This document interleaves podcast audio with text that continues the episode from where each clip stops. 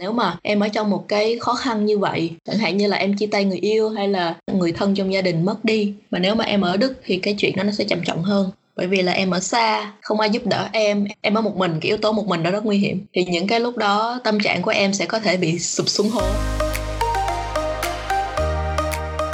Chào mừng các bạn đến với podcast Cùng đi Đức.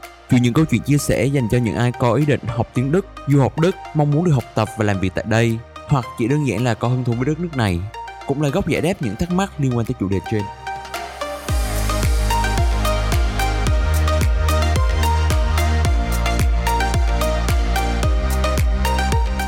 Chào tất cả mọi người, chúng ta lại gặp nhau trong một tập podcast tiếp theo và ngày hôm nay chúng ta lại có một khách mời mới nữa và đó là chị Bảo Châu. Chị Bảo Châu hiện tại đã tốt nghiệp xong đại học và đang làm việc ở Constance. Ngoài ra chị ấy còn là một food blogger với trang Instagram cũng như trang blog cl.cooking. Ngày hôm nay thì bọn mình có cơ hội được trò chuyện về rất nhiều khía cạnh khác nhau trong cuộc sống ở Đức, chẳng hạn như là việc tự chủ tài chính khi còn là sinh viên như thế nào, về ẩm thực, du lịch hay về ngôn ngữ tiếng Đức. Và đặc biệt nhất đó chính là cách chúng ta vượt qua được những khó khăn khi chỉ có một mình, không có nhiều thành viên gia đình cũng như bạn bè bên cạnh ở bên Đức. Và bây giờ thì chúng ta sẽ cùng nhau vào phần chính của tập podcast ngày hôm nay nhé.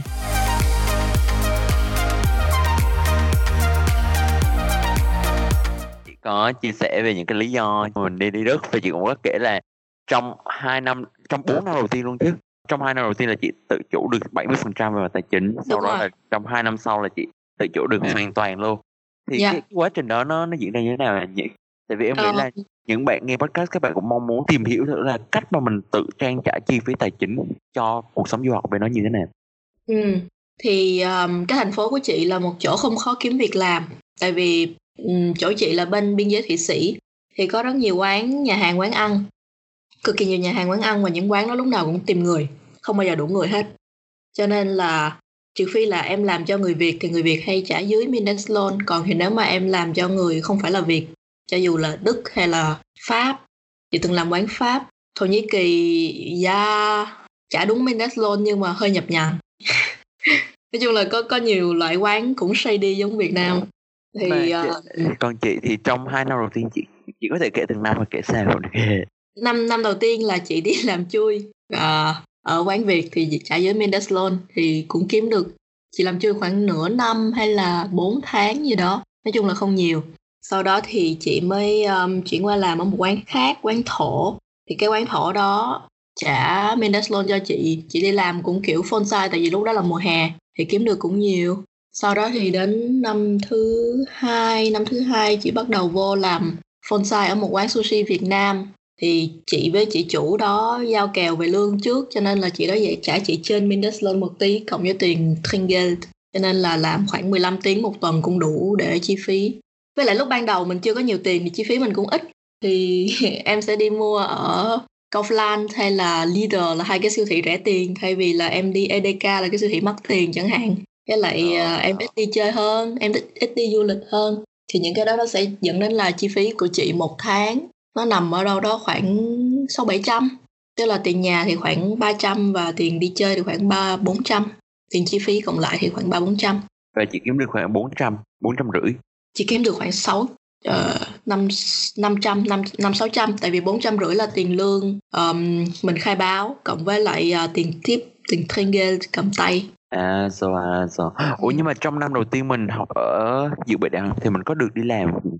em không được đi làm trong thời gian đi học. Và nếu mà là thời gian Urlaub Ferien tức là thời gian nghỉ á, thì em được đi làm. Chẳng hạn như nghỉ hè hay là nghỉ Noel. À chị bảo là chị làm chui nhưng mà chị vẫn làm trong kỳ nghỉ mà đúng không? Đúng rồi. Chẳng qua là người ta không khai báo. À rồi à rồi cả 4 năm chị đều đi làm nhà hàng như thế hay là qua năm 3 và năm tư Ừ. chị bắt đầu làm ở chỗ khác năm ba năm tư chị vẫn tiếp tiếp tục đi làm ở chỗ đó tại vì lương cái chị chủ Việt Nam đó trả cũng khá cao. Năm ba năm tư xong rồi đến năm à không phải tụi mình tính kỳ đi tại vì cái này hơi khó. Chị Dạ, đi ok. làm từ kỳ 1 đến kỳ 4 là 2 năm. Đúng rồi tức là năm năm hai năm ba. Năm một là student college năm hai năm ba là chị đi làm nhà hàng. Đến à, năm thứ tư là chị bắt đầu đi practicum. Đi practicum thì lương trả đương nhiên là Mindestlohn mà lương của practicum thì em không phải trả thuế nhiều. Cho nên là brutto như netto thì lương cũng rất là cao. Thì đến đến cái khoản đó chính từ lúc đi practicum chính là cái khoản mà chị tự chủ tài chính 100% là sau từ khi năm đi ba. Ừ từ năm ba. Sau khi chị đi practicum về thì um, chị kiếm được một cái veg student job em có biết cái đó không? Dạ chưa. Chị thì veg student ừ veg student tức là em đi em đi làm em là student nhưng mà em đi làm uh, bán thời gian ở một công ty thì cái công ty đó người ta sẽ người ta sẽ đăng ký cho em là vẹt student không phải nhân viên chính thức làm 30 40 phần trăm gì đó tức là 30 40 phần trăm của một tuần 40 tiếng. Chẳng hạn hồi đó thì chị làm 40 phần trăm tức là chị làm 16 tiếng một tuần. Cái công ty vẹt student thường trả lương rất cao ở chỗ chị trả 15 đồng một giờ. Wow là gần gấp đôi Mindeslon luôn. Mindeslon là 9 đồng. 9,19 đúng rồi. Nói chung là rất cao Wow. Cho nên là nếu mà em kiếm được việc vẹt student thì coi như là dream job của tất cả mọi người. Ủa nhưng mà trong công việc đấy là mình sẽ làm gì chị nhỉ? Em làm uh, những thứ mà mọi người không có hứng làm, chẳng hạn như là update um, update những cái database, um, lập bảng Excel, chuyển dữ liệu từ chỗ A qua chỗ B, dịch cái A từ tiếng Anh sang tiếng Đức, vân vân vân vân. Nói chung là những cái công việc rất là nhỏ nhặt mà nhân viên công ty không ai có hứng thú làm. Tới lượt mình. Ừ. Okay. Thì uh, những cái tactic đó nó sẽ thay đổi dựa trên cái công ty mà em làm. Một số công ty nó sẽ thấy những cần những cái khác nhau. Cũng tùy thuộc vào cái apply luôn nữa, cũng cái um, cái phòng. Ok, vậy là một tuần chị làm khoảng 16 tiếng tức là ngoài giờ học giờ làm chị vẫn có thời gian đi khám phá chỗ này chỗ kia kiếm chỗ này chỗ kia ăn ngon để mà mình thử đúng, đúng rồi, không? Đúng rồi. Bây giờ thì làm sao chị tìm ra được những quán ngon nhỉ? Ờ, cái chỗ thành phố của chị thì cũng chán chẳng có gì để ăn cho nên là mỗi lần chị đi du lịch chị hay đi ý tại vì là bà bạn thân nhất của chị thì lại ở bên ý. Nên là mỗi lần qua đó thì bọn chị hay thử quán này quán kia. Còn cái thành phố của chị thì nó bé tí cho nên là quán nào mở ra một cái là chị vô ngay lập tức. Nó cũng chẳng có nhiều chỗ mới mấy tại vì chỗ chị là thành phố nhỏ lắm. Hôm trước chị có chia sẻ một xíu về những cái lý do chị muốn đi Đức nhưng mà cũng có những lý do khiến chị hàng đêm vắt trán lên phải suy nghĩ là ừ. cái, cái lựa chọn của mình nó có hợp lý không? Thì những lý do đấy của chị là gì nhỉ? Um, những cái này thì nó rất là cá nhân thì à. chẳng hạn như chị là um, chị thích những cái gì mà năng động innovative. Thật ra lúc đầu thì chị cũng không thích đâu nhưng mà chị ở đức mãi chị chán quá nên chị phải chuyển qua thích những thứ innovative. Tức là cái cuộc sống ở đây nó rất là nó rất là bình lặng. Có thể là tại vì chị ở thành phố nhỏ nữa nhưng mà nó cứ nó cứ bình bình nó không có gì thú vị nó không có nó không có một cái gì kích thích hết. Nó rất là chán chán khủng khiếp luôn nhưng mà chị đã thử sống khoảng một vài tuần hay là một tháng hai tháng ở những thành phố lớn của của đức như ừ. Hamburg, Berlin, München, Frankfurt ừ. các kiểu chưa? Berlin chị rất thích. Cái cuộc sống của Berlin nó rất khác với phần còn lại của Đức mà chị từng thấy. München thì chị từng đi rồi. Nói chung những thành phố lớn thì chị đều thích cả. Cho nên là cũng là một phần lý do tại sao chị muốn um, đi khỏi Constant để đến một thành phố lớn khác để ở. Tuy nhiên là theo như những cái chị thấy thì nó chỉ thú vị nếu như em ở những thành phố lớn như là Berlin, Hamburg, München tức là những cái thật sự lớn và thật sự giàu. Stuttgart chị đã từng thấy Stuttgart cũng rất chán. Chị từng ở Saarbrücken chán đừng hỏi. Nó nghèo lắm cho nên là không cần phải nói làm gì. Tức là nó chỉ có một số cái hotspot gọi là những cái những cái vùng mà nó rất là nhộn nhịp và rất là thú vị. Nhưng mà những cái vùng ấy lại là những cái vùng rất đắt những cái vùng chi phí rất là đắt. Hamburg chi phí đắt so với lại uh, thu nhập. Berlin chi phí cũng ngày càng tăng so với thu nhập tức là ngày xưa nó không đắt nhưng mà bây giờ nó đắt còn München thì nổi tiếng không cần phải nói. Oh man tức là cái lý do đầu tiên là tại vì nó nó không được innovative nó khó nó hơi chán một tí. Cái cuộc sống nó rất là bình bình lặng. Nếu mà em ở Việt Nam em sẽ thấy là lúc nào nó cũng có một cái gì đó. Cái cái nhịp sống rất là nhanh rất là nó rất là thú vị. Thì nhất là Ủa, nếu em ở Việt Nam chị ở đâu nhỉ? Chị ở Sài Gòn. À thì em nghĩ là tại vì mình cũng đang ở thành phố lớn của Việt Nam. Đúng rồi tại vì mình cũng ở thành phố lớn ở Việt Nam nhưng mà cái cái nhịp sống chung ở Việt Nam nó sôi động hơn Yeah. Với một cái nữa chị không thích ở Đức là có thể là nó cũng là phụ thuộc vào việc chị ở Nam Đức, Nam Đức nổi tiếng là bảo thủ và không thích cái thay đổi. Chẳng hạn như um, em có thể nhìn thấy đó ở chuyện um, Digitalisierung 4.0 hay là Energiewende. Energiewende tức là Đức đã beschlossen đã, đã quyết định là sẽ đóng hết tất cả những cái nhà máy um, điện hạt nhân cho đến năm không nhớ là năm bao nhiêu hình như là năm 30 thì những cái đó bị phản đối rất nhiều bởi vì nó là những cái sự thay đổi mà người ta không thích sự thay đổi. Ở đây người ta không thích sự thay đổi. À. chẳng hạn như là đầu năm nay cũng có debattieren là muốn um, muốn xây dựng hệ thống mạng 5G các bác đối vô cùng.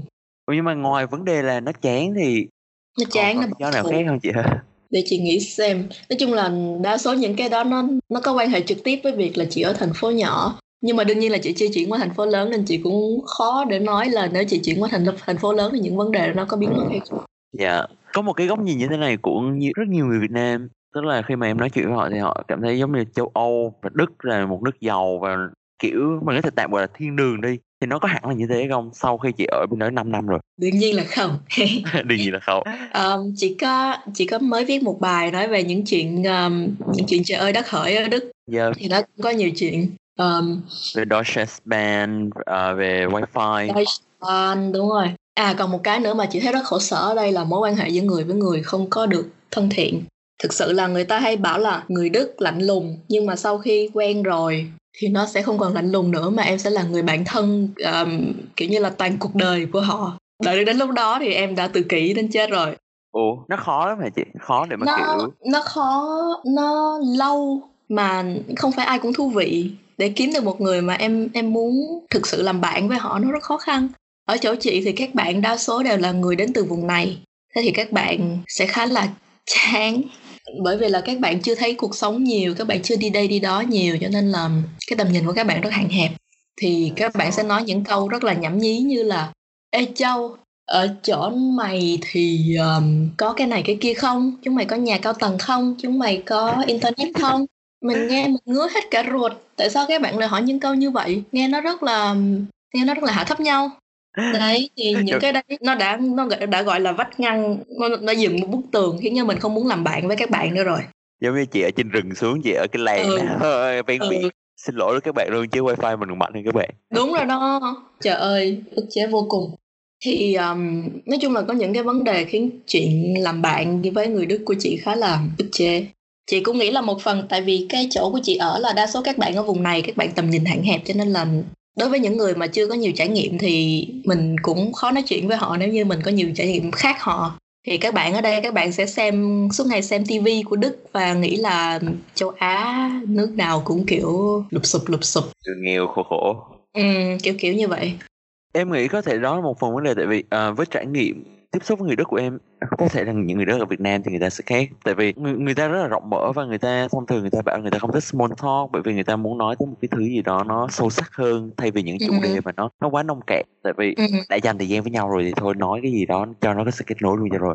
Yeah. Dạ. thì có thể đó là một phần nhưng mà có thể một phần là những bạn ở chỗ chị thì mấy bạn chưa có sự trải nghiệm nhiều nhưng mà có khi chị chuyển qua thành phố lớn thì nó lại khác. Ừ, chị cũng đang vô cùng mong mỏi chuyện đó. Tại vì um, cái cái vùng của chị là cái vùng mà có nhiều cái nhóm dân gọi là dân Schwaben. Schwaben là một nhóm nhóm một nhóm người Đức. Thì cái nhóm người này nổi tiếng là vô cùng yêu quê hương đất nước của họ. Để yêu quê hương có nghĩa là không bao giờ ra khỏi quê hương á Schwaben yêu quê hương đất nước. Nhưng mà bên nước em nghĩ là yêu quê hương đất nước thì nó nó hơi nhạy cảm. Tại vì yêu quê hương chứ không yêu đất nước. Tức là à, so, à, so, à, so. Ừ, ở bên đức nó sẽ có một cái rất hay rất đặc biệt đặc trưng là cái tính um, vùng miền nó rất rất nặng rất là đặc uh, như thế nào nhỉ? Họ rất là tự hào với cái vùng miền của mình.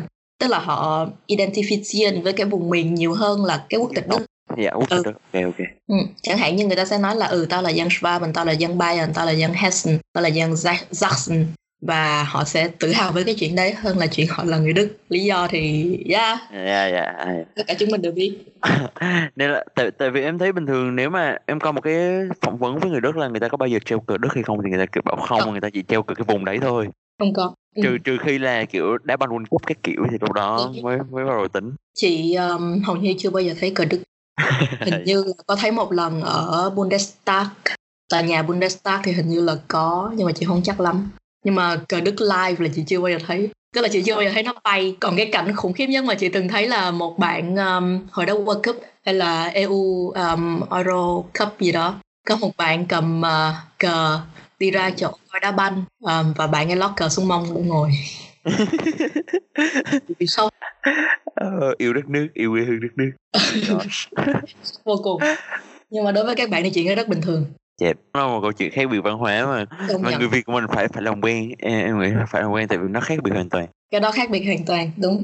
Wow bình thường làm food blogger đấy là chỉ có rất nhiều cơ hội để trải nghiệm kiểu thử nhiều món ăn ở các nước châu Âu có thể là ở Đức hoặc là ở Ý thì nếu mà một bạn mới qua bên châu Âu nha em mới qua Đức nha em đi chỉ có đề xuất món nào hay không tại sao như thế? Ừ. em có ăn chay không? Dạ em cái gì mà ừ cái gì cũng ăn không không bị dị ứng gì hết đúng không? Dạ chính xác.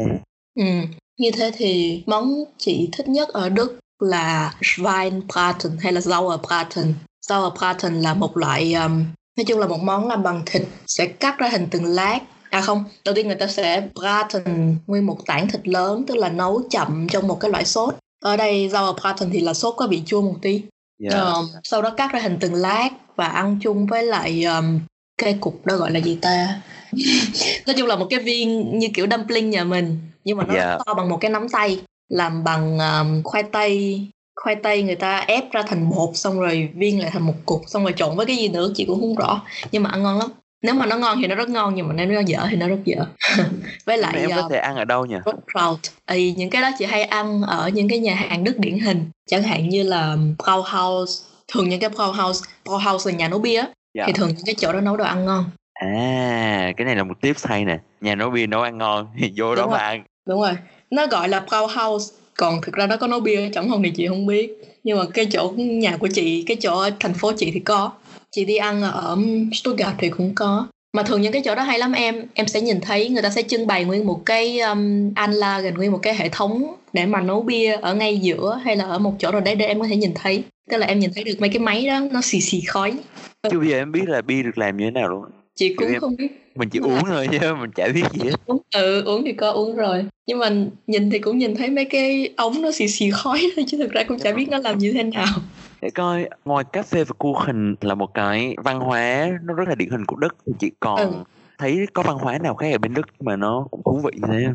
những cái điểm văn hóa mà chị thích nhất là cà phê on Kuchen và um, Weihnachtsmarkt Meer Vinegar cái lý do mà chị thích Weihnachtsmarkt là vì mùa đông nó rất khủng khiếp đối với chị chị bị um, chị bị winter blue rất nặng tức là khoảng tháng 11 bây giờ chị cũng bị trầm cảm một tuần kiểu trầm yeah. cảm nhẹ thôi nhưng mà kiểu tâm trạng nó sẽ sụp xuống không làm gì được không nghĩ được tích cực vân vân vân vân cho đến khi mà cơ thể chị nó nó kiểu nó làm quen với lại cái chuyện làm ánh sáng ban ngày rất ít thì tháng 12 nó sẽ kinh khủng hơn nữa tức là cái ngày nó sẽ càng ngày càng ngắn mà yeah. Dạ. đến một điểm nào đó thì 3 giờ sáng à 3 giờ chiều là em không thấy mặt trời đâu thì wow. khi đó Vanax mặt sẽ xuất hiện như một việc cứu tinh thêm chút ánh sáng thêm chút âm nhạc vào cuộc đời cho vui vẻ thêm một tí ừ nhiều khi không cần phải đi Vinax mặt nữa chỉ cần mình biết là ở chỗ đó có Vinax mặt mình đi ngang qua đi xe buýt ngang qua hay cái gì đó mình thấy nó tươi sáng nó đẹp đẽ là mình đã vui rồi Ok, nhưng mà bình thường thì làm sao để mình vượt qua được cái trầm cảm mùa đông đấy chị nhỉ?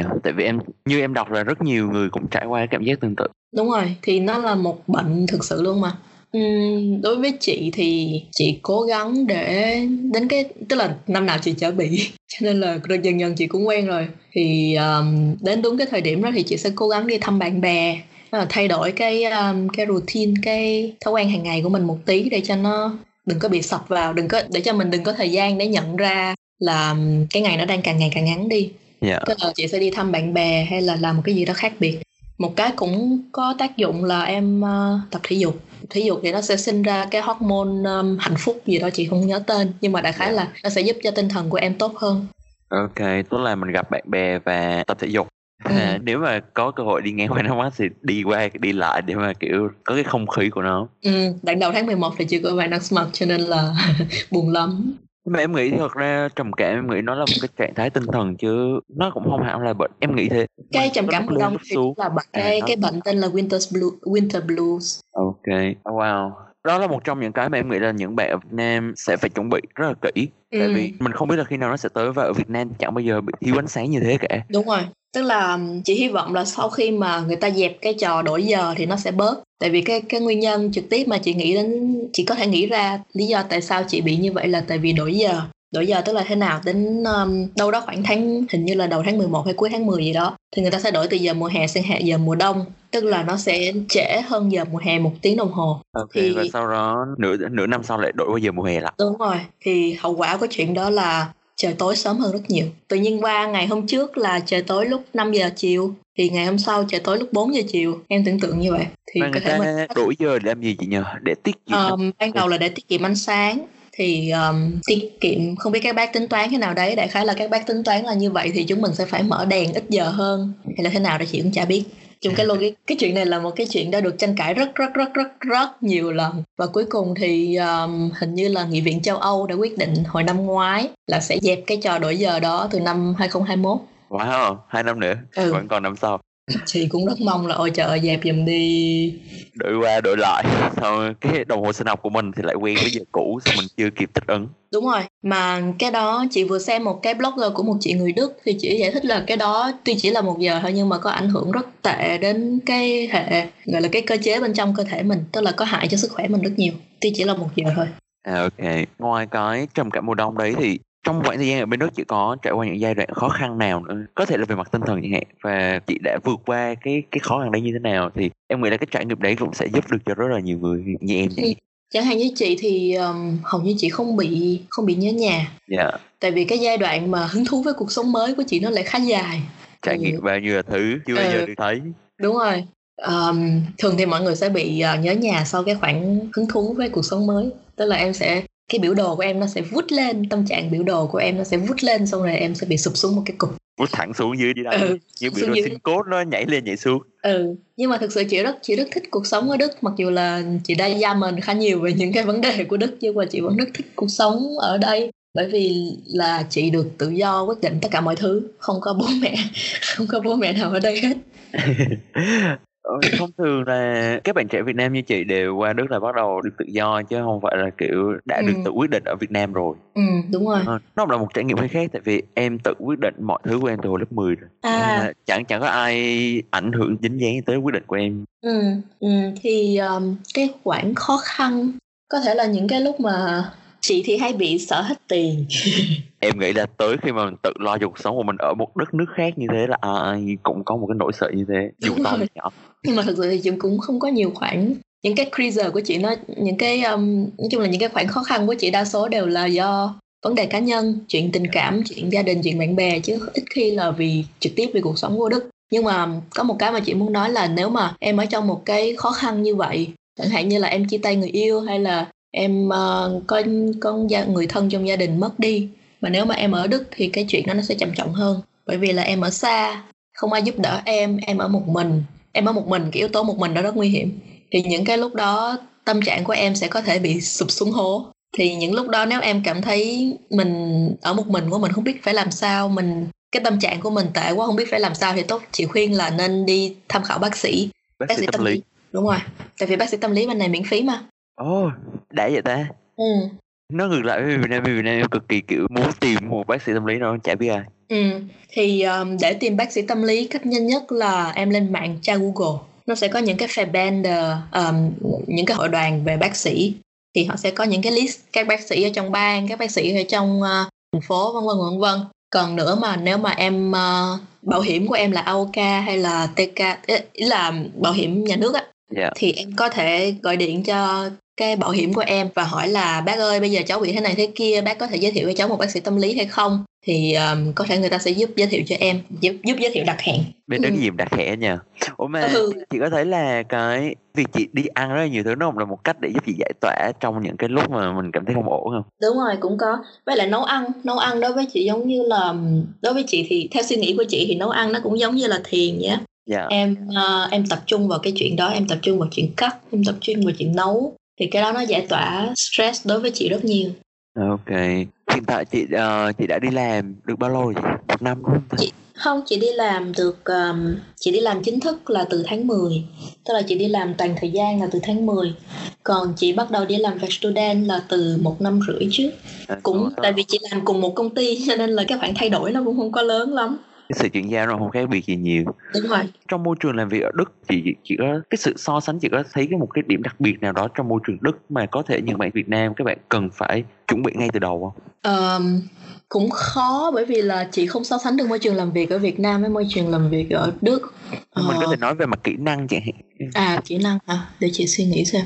Um, chị thì chị không gặp vấn đề mấy bởi vì công ty của chị là nói tiếng Anh và tiếng Đức yeah. Dạ. ngôn chính là tiếng Anh um, sẽ có những cái kiểu như là thói quen của người ta mà mình không biết thì lúc đầu sẽ hơi khó khăn nhưng mà cũng không phải là vấn đề gì lớn chẳng hạn như là đi ăn vào lúc 12 giờ thì đi ăn ở ngoài tất cả mọi đồng nghiệp kéo nhau đi ăn ở ngoài hay là tất cả mọi người đem đồ ăn đi ăn chung những cái như thế nhưng mà cái đó nó tùy thuộc vào văn hóa công ty đó đúng rồi nó là... tùy thuộc vào văn hóa công ty và nó tùy, tùy thuộc vào tính chất công việc chẳng hạn như ngày xưa chị đi làm khắc chi cung thì tất cả mọi người đi đều phải đi ăn ở ngoài bởi vì là toàn đi khách hàng thì làm sao mà đi đem đồ ăn đi được Dạ, khi khi mà em nói chuyện thì em có được một nguồn thông tin là kiểu như là người Đức là giờ nào việc đó trong thời gian làm thì chị tập trung làm nhưng mà đã sau khi làm rồi thì không làm việc nữa và chỉ có đi thư giãn thôi. Thì ừ. chị đi làm chị có thấy như thế không? Cũng đúng, tức là trong cái um, thời trước kia thì trong thời gian làm là chỉ lo làm cắm đầu vô làm không nói chuyện gì hết sau đó thì cái văn hóa mà căng thẳng đó nó cũng giảm bớt đi sẽ có một số công ty mà nó thân thiện hơn. Thì cái kiểu mà trong giờ làm cắm đầu vào làm đó là kiểu cái công ty cũ công ty kiểu cũ. Như là trong automobile industry thì chị nghe nói là vẫn như thế nhưng mà cũng đỡ hơn nhiều. Thì um, trong giờ làm thì đôi khi người ta sẽ đi lấy cà phê xong rồi nói chuyện một tí để cho nó đỡ căng thẳng. Tại vì em có thể tưởng tượng là đi làm 8 giờ mà cắm đầu vô máy tính như thế không nói chuyện với ai thì cũng căng thẳng lắm dạ. Ừ.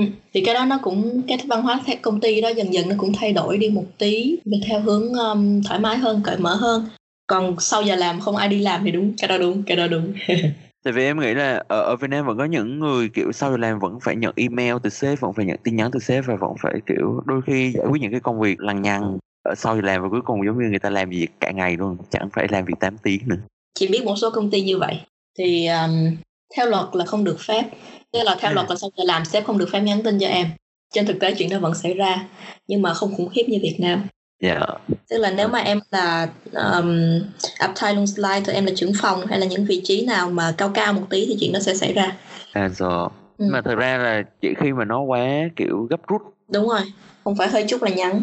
Chứ chứ không thôi mình trả thì mình trả lời luôn thì làm được Đúng. gì nhau. Em em không có nghĩa vụ phải trả lời mà. Dạ. Yeah. Như em biết là chị hiện tại à, nói được năm thứ tiếng đúng không? Và trong đó có cả tiếng Anh, tiếng Đức, tiếng Tây Ban Nha, tiếng Nga. Thì chị có thấy như mọi người thường nói tiếng Đức là tiếng khó nhất châu Âu chị có thấy đúng không? Không, còn lâu. Đức sách dép cho tiếng Nga. Tiếng Nga khó lắm hả chị? Khó, chị chỉ, chị chỉ mới học được một chút thôi. Tiếng Nga nghe nó êm tai hơn tiếng Đức rất nhiều Nhưng mà ngữ pháp của nó biến thái hơn tiếng Đức rất nhiều. Là mình học thì mình có 6 uh, à, tiếng Đức thì có 4 case là dative, accusative, um, nominative với lại genitive. Mà cái genitive thì hầu như chả ai dùng cho là dạ. về chính thức thì chỉ có ba case. Cho là về về mặt thông dụng thì chỉ có ba case.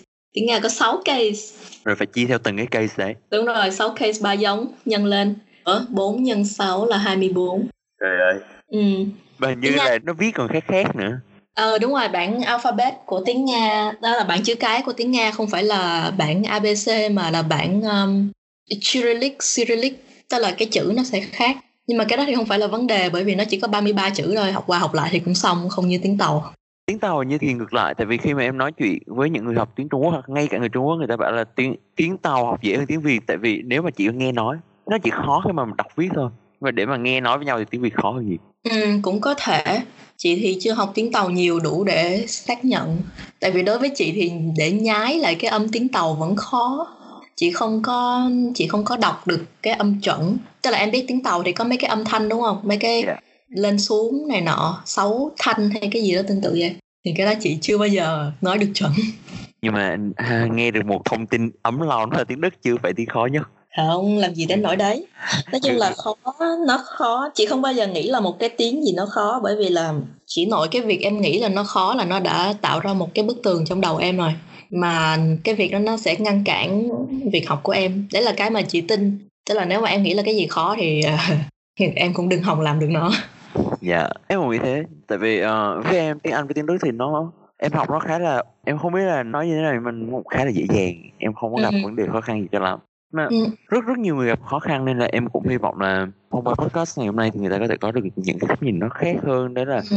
mỗi tiếng một kiểu thôi chẳng hạn như nếu mà suy nghĩ một cách tích cực thì um, động từ của tiếng đức rất dễ yeah. Em chia động từ tiếng đức chỉ có um, ich bin gegangen tức là chỉ có cái, cái khó duy nhất là em chọn um, um, ist hay là haben. Um, haben đúng rồi. Chỉ có cái đó là khó. Nhưng mà còn lại thì chia động từ vô cùng dễ.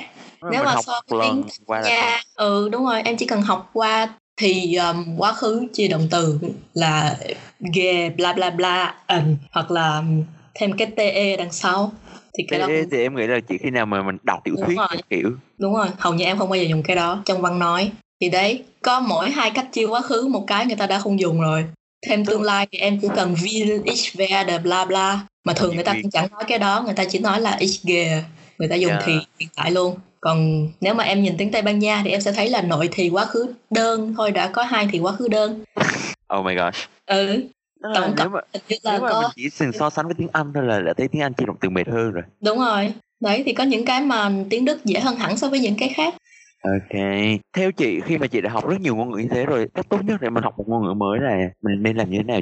Um, em hỏi về mặt kỹ năng hả? Dạ chẳng hạn như là bây giờ chị bắt đầu học tiếng Nga đi hoặc là tương lai chị muốn học tiếng Trung Quốc đi ừ. và chị đã có kinh nghiệm với một số thứ tiếng khác rồi thì chị sẽ bắt đầu học những cái ngôn ngữ đấy như thế nào? Chị thì um, chị thích bắt đầu bằng cách học từ vựng, tức là học từ vựng ban đầu sẽ là những cái mẫu câu, học nguyên một câu luôn, một yeah. Dạ. câu đơn giản chẳng hạn như chào mày, chào mày có khỏe không, vân vân thì ban đầu chị sẽ khởi động như thế cái thứ hai mà chị sẽ chắc chắn là chị sẽ cố gắng luyện cái um, cái phát âm của mình càng chuẩn càng tốt Yep, em nghĩ việc đấy rất là quan trọng tại vì khi mình phát âm đúng thì mình nghe đúng mà mình cũng nói đúng, đúng rồi. mình tự tin hơn. Xác, đúng rồi. Nếu mà em nghe đúng thì em sẽ à, em nói đúng thì em sẽ nghe đúng. Thì lúc đó chẳng hạn như là nếu mà em xem phim em sẽ nghe được đúng cái chữ đó em sẽ nghĩ là ôi mình biết chữ này. Đấy, thì cảm giác động lực lớn hơn. Đúng rồi, chính xác. Uh, một cái nữa chị thì chị tự học trên mạng tức là tiếng nga chị tự học hoàn toàn chị không đi lớp tiếng tây ban nha thì hồi đó chị có đi lớp mà tiếng nga thì không đi nữa thì um, có những cái trên internet có thể hỗ trợ mình rất nhiều chẳng hạn như là những kênh youtube mà dạy học tiếng tiếng đức thì chị biết là có kênh easy german thì chị rất thích kênh đó dạ yeah, biết ảo nói chung là khai thác những cái nguồn miễn phí tức là mình sẽ có bước đầu tiên là mình cố gắng học từ nhưng mà học trong cả mỗi câu những câu đơn giản và sử dụng được ừ. cái thứ hai là Đúng. mình chắc cho mình cái phát âm Đúng rồi. Ngoài ra thì cứ học từ từ, tinh, giữ tinh thần thoải mái. Và không có động lực nào đặc biệt để mà chị học những nhiều ngôn ngữ mới như thế không? Chẳng tiếng Đức là mình tại vì mình phải đi Đức thì mình học, còn tiếng Anh thì Đúng ai rồi. cũng học. Nhưng mà có những thứ tiếng là tại vì bồ cũ của chị là người Tây Ban Nha chẳng hạn. À, đó đó là cái em định hỏi. Tiếng Nga.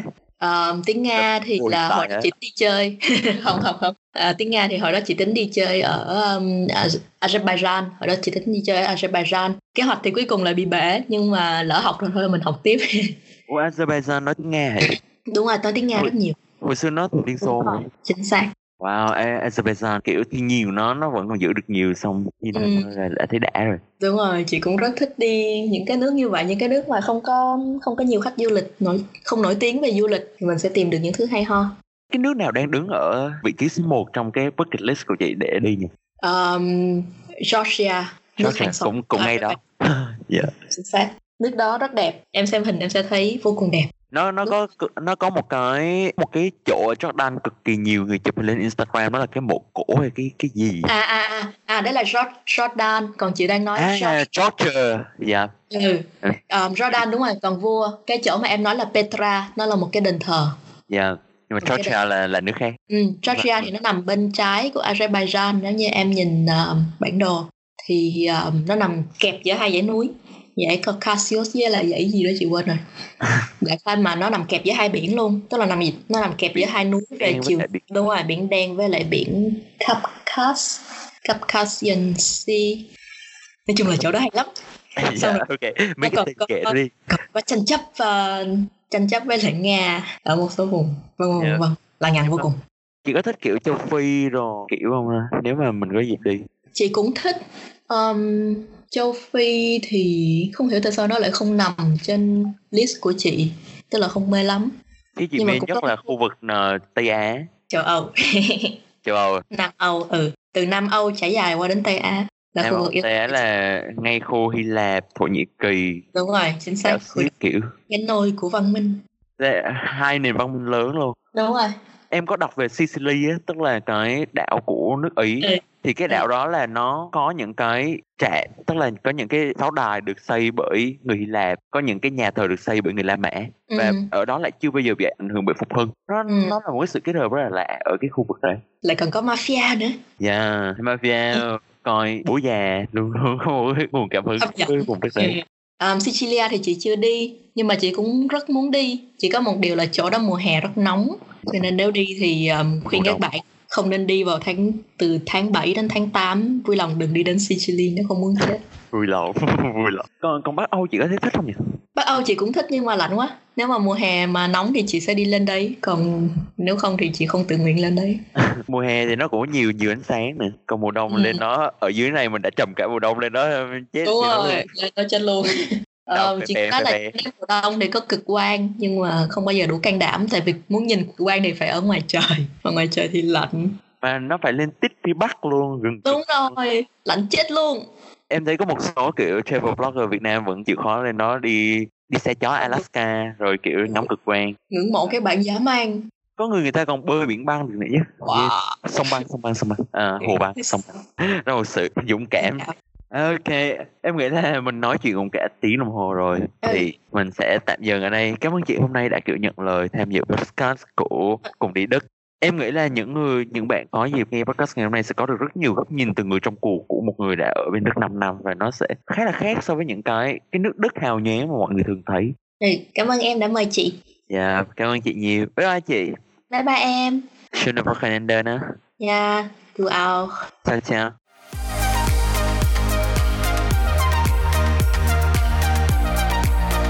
Cảm ơn các bạn đã chú ý lắng nghe. Hy vọng là tập podcast này cũng mang lại cho các bạn được nhiều thông tin, góc nhìn hữu ích, thú vị để các bạn có thể chuẩn bị tốt nhất cho cuộc sống tại đất của mình. Hoặc là có thể tìm thấy một tiếng nói đồng cảm nếu các bạn đã học tập và làm việc ở đất rồi. Và nếu các bạn còn muốn đọc thêm nhiều bài viết khác thú vị của chị Châu nữa, các bạn có thể đọc ở trên blog cá nhân của chị Châu là cl.cooking hoặc là ở trang deutschcampus.com. Ngoài ra chị Châu còn có một tài khoản Instagram và có rất nhiều hình về những món ăn ngon miệng ở khắp mọi nơi mà chị Châu đã đi qua thì các bạn cũng hoàn toàn có thể theo dõi nhé. Và nếu các bạn còn bất kỳ câu hỏi thắc mắc hay là có góp ý nào, các bạn hoàn toàn có thể gửi về email cùng đi đất a com. Và như thường lệ, xin cảm ơn rất nhiều. Xin chào tạm biệt và hẹn gặp lại các bạn vào thứ ba tuần tới.